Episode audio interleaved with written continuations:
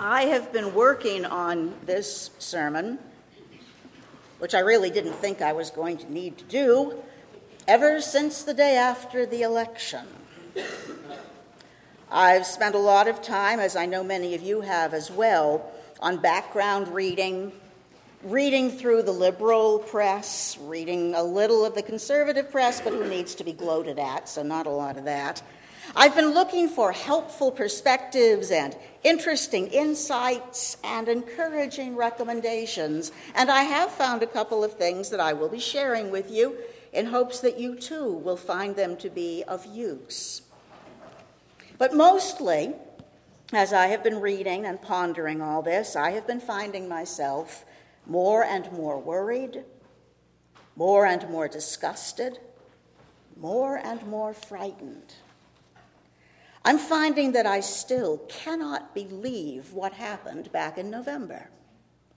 I think I'm still in shock. The rough beast that I feared might indeed be slouching towards Bethlehem this holiday season is indeed on the march, trampling beneath its elephantine feet every value that I hold and threatening everything that I cherish. I want to hide under my bed. I struggle to wrap my mind around the realization that almost half of the roughly 60% of American voters who bothered to vote chose to vote either for Trump or against Clinton. I know the challenges are being made against the Electoral College numbers, but I don't think that any of the recounts are going to change those numbers. And I'm afraid there is no realistic possibility that faithless electors will change their votes and save us from this madness either. I think I could have handled a Republican victory had it been an actual Republican. Although, had it been Ted Cruz, maybe not. It's past the election. I can say what I think about our politicians now. I do not know what to make of the sad fact that we, the people, through our wise and careful process of primary eliminations, chose a lying, cheating, bigoted, misogynistic, Islamophobic, xenophobic, homophobic, racist, insensitive, vindictive, humorless, narcissistic con man and sexual predator who has no problem hanging out with white supremacists like the neo Nazis and the Ku Klux Klan, with Christian hypocrites who clearly never understood a word that the Christ of the Gospels is reported to have said, and with the economic and political elite who swim in the swamp that Trump said he intended to drain.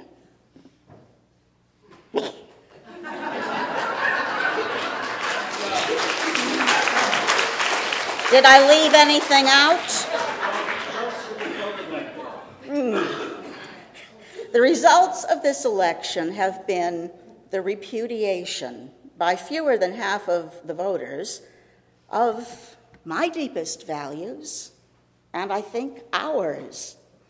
Progressive, idealistic values that most of us thought were, were obviously compassionate, just, common sense positions.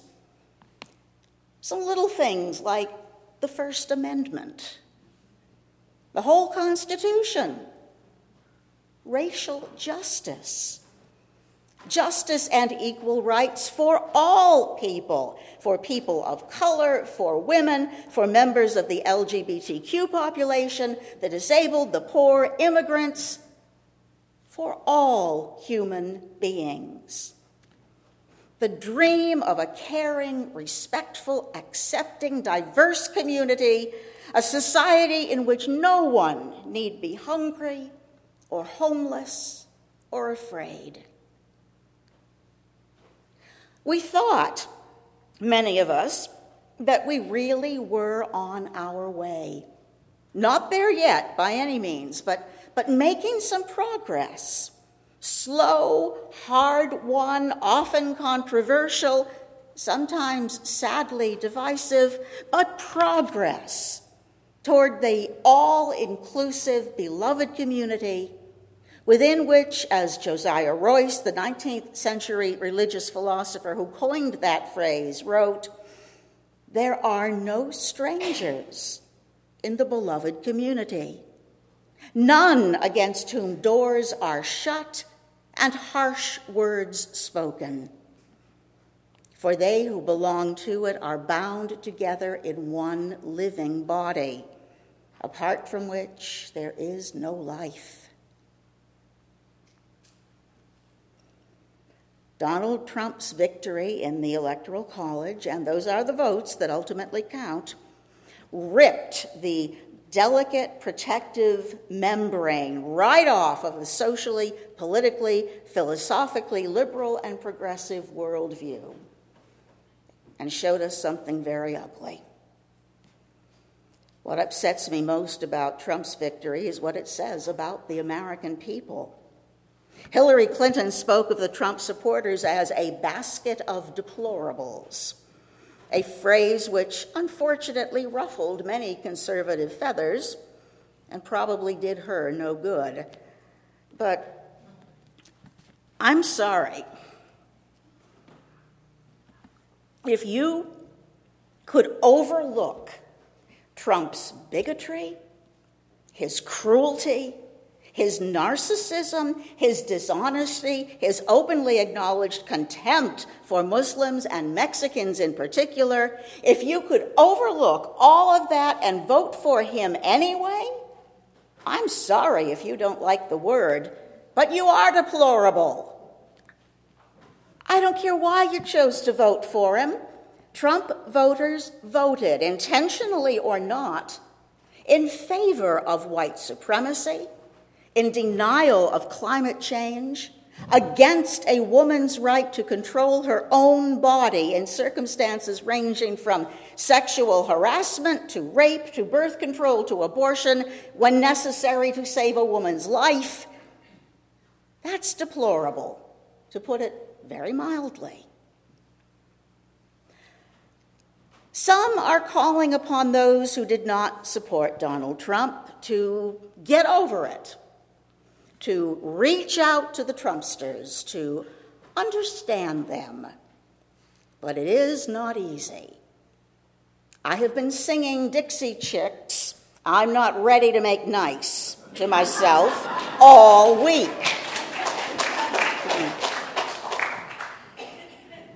I'm not sure I want to understand the Trumpsters.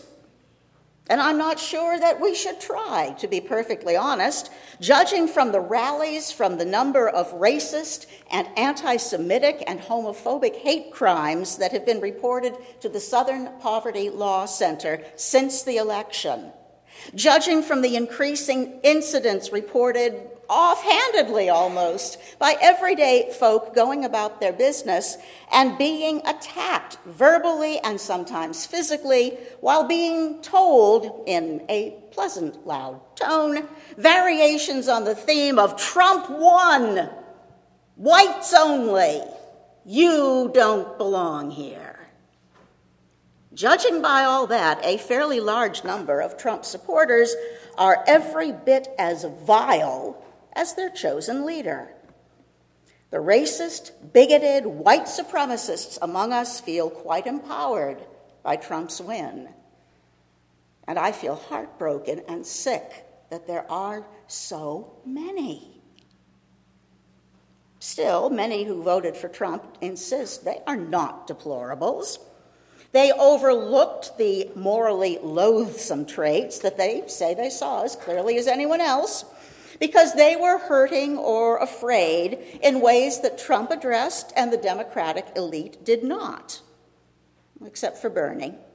Bernie Sanders did hear and acknowledge and respond to the concerns and the fears of the economically threatened middle class of middle America in a way that Clinton failed to do. Bernie could have beaten Trump, and I'm still angry that he was robbed of the chance, but I digress. Had Thanksgiving with my Trump supporting brother. And lived to tell the tale.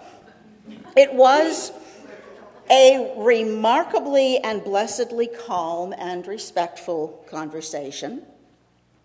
He told me that he was deeply fearful of the influence of radical Islamic terrorism upon the Native American youth in the high school where he teaches in rural Maine. Addiction, unemployment, and crime are the future these kids expect. My brother is hoping that a Trump presidency might make it better. At all events, he sees no way a Trump presidency could make things any worse. I could think of several ways. But the point for the Trump voters in his part of Maine was that the liberals had failed them profoundly. And it was try- time to try something, anything different. I fear that my brother and others who truly believe that Trump will make things better for the country are in for a most unpleasant surprise. But the fact remains that we are looking at a Trump inauguration in January. I'm thinking I'll have the church open again with uh, candles to light and chocolate for healing and an opportunity to sit together and try to ignore what's going on around us as best we can. Uh, we're going to have, I can barely say the words, President Donald Trump. We're going to have a radically right wing Republican Party in charge of both the House and the Senate.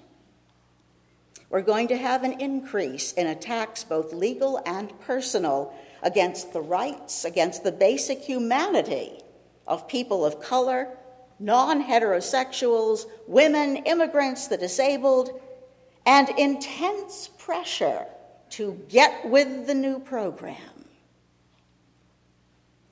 A lot is being said about normalizing Trump's beliefs and behaviors. Don't do it.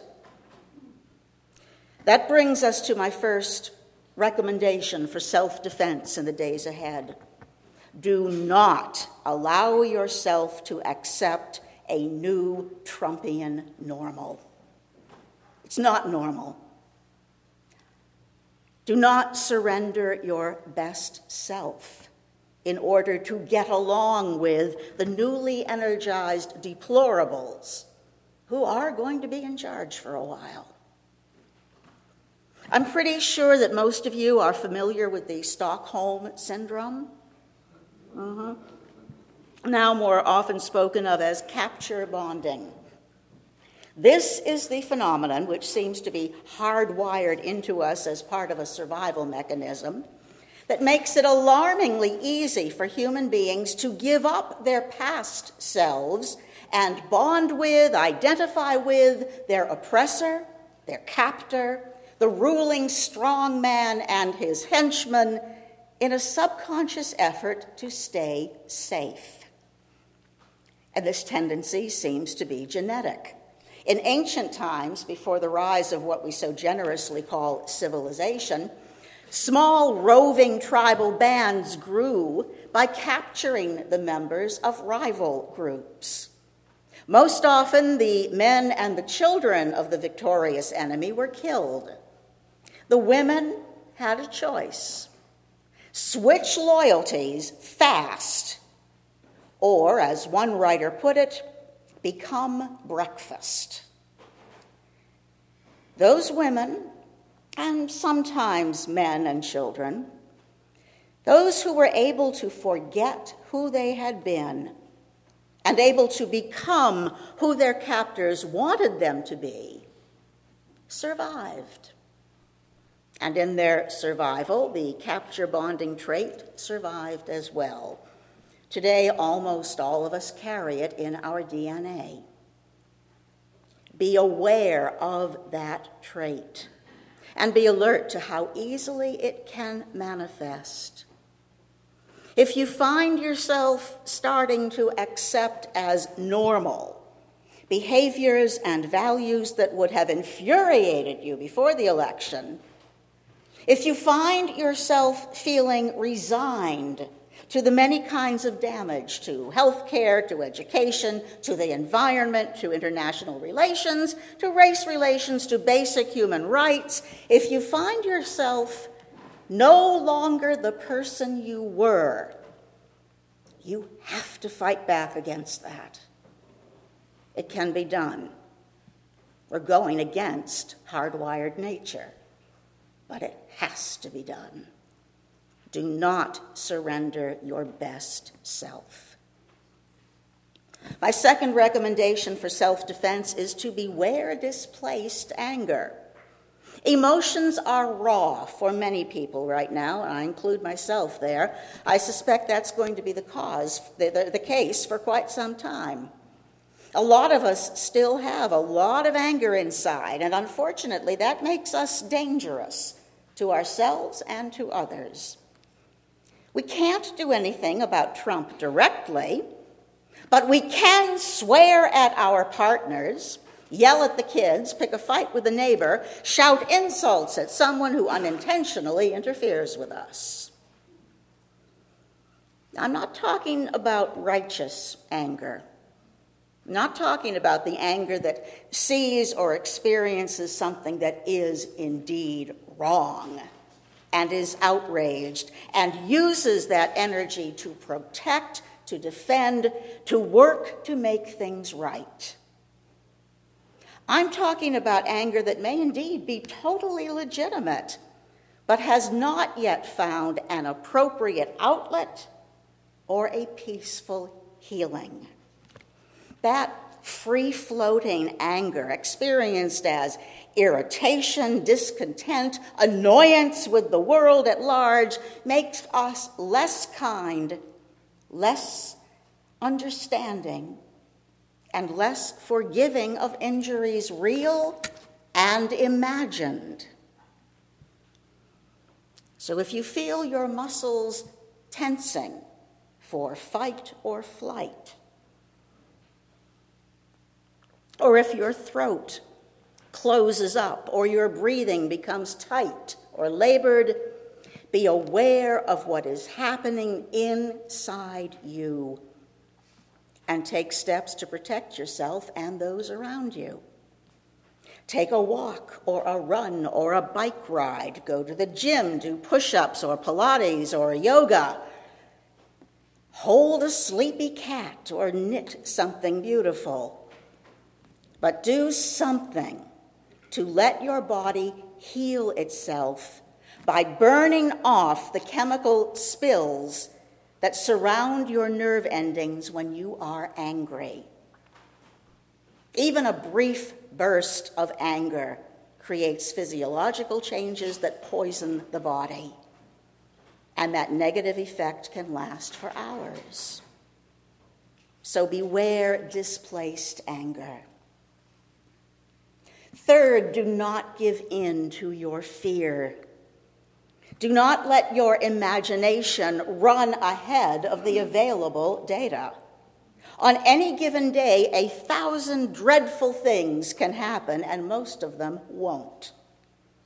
I quickly learned when I had cancer that if I wanted to stay sane, I needed not to speculate beyond the facts of what I knew. We cannot effectively deal with what we cannot yet see. We do not know how to change what has not yet happened. Don't let fear stop you from being your best self, from living your own best life, from living out of your best and highest values.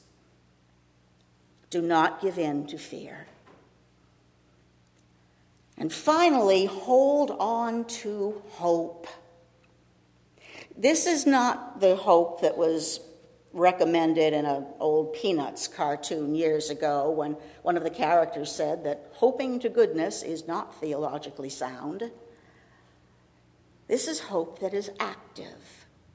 And whether you express it in prayer or dance or the visible arts, or writing, or caring for others, or participating in the political process, no matter how deeply it may have disappointed you in the past, Live your hope. Hope opens us to the possible. It keeps us ready to respond, able to be flexible, to see options, to take risks. There is always another day and another way forward. Hope, which understands that difficult does not mean impossible, shows us the many paths to our goals. And if one path turns out to be blocked, take a different one. If you cannot join the Women's March in Washington or go stand in the river at Standing Rock, you can wear a safety pin, be identified to the larger community as someone who does give a damn about the others Make the commitment that this symbolizes to intervene, to protect, to stand up for what is right whenever you see a need to do so. And if you need a pen, I got a whole basket of them right here. You can make a weekly phone call to your senators and your congressional representative. Call the local office, not the offices in Washington. They pay far more attention to the local calls, and you might even get to talk to someone. Or send a letter, which is far more effective than an email, although if an email is all you can do, do it. Tell these people what you expect of them. Thank them when they've done something right. That's possible, they might occasionally happen. Express your disappointment when they do something that violates your sense of what is just and right and good. These people are supposed to be working for us. We need to work harder to remind them of that fact and to make sure they know what their bosses, their constituents, want. We cannot, any of us, do everything.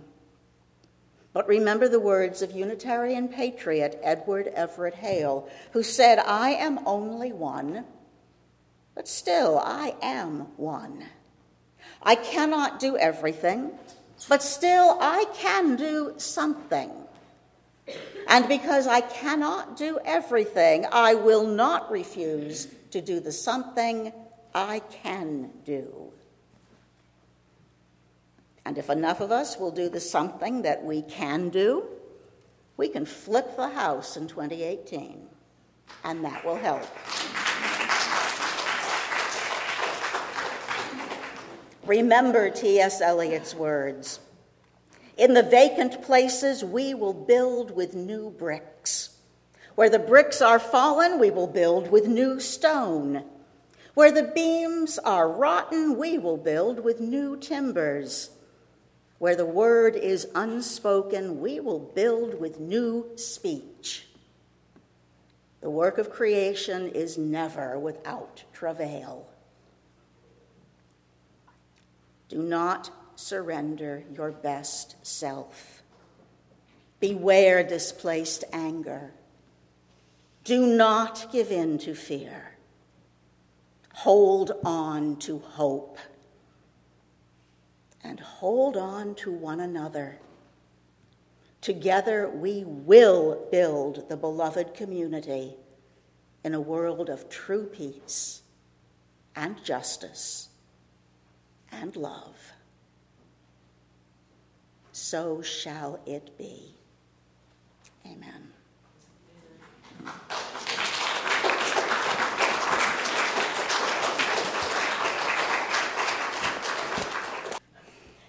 As I extinguish the flame of our congregation's chalice, take this flame, each of you, into the chalice of your own heart. Carry its warmth, its energy, its promise of hope out into the world that desperately needs each and every one of you. Go forth together with courage, determination, and your best self intact. Go out and be peace. Blessed be, and amen.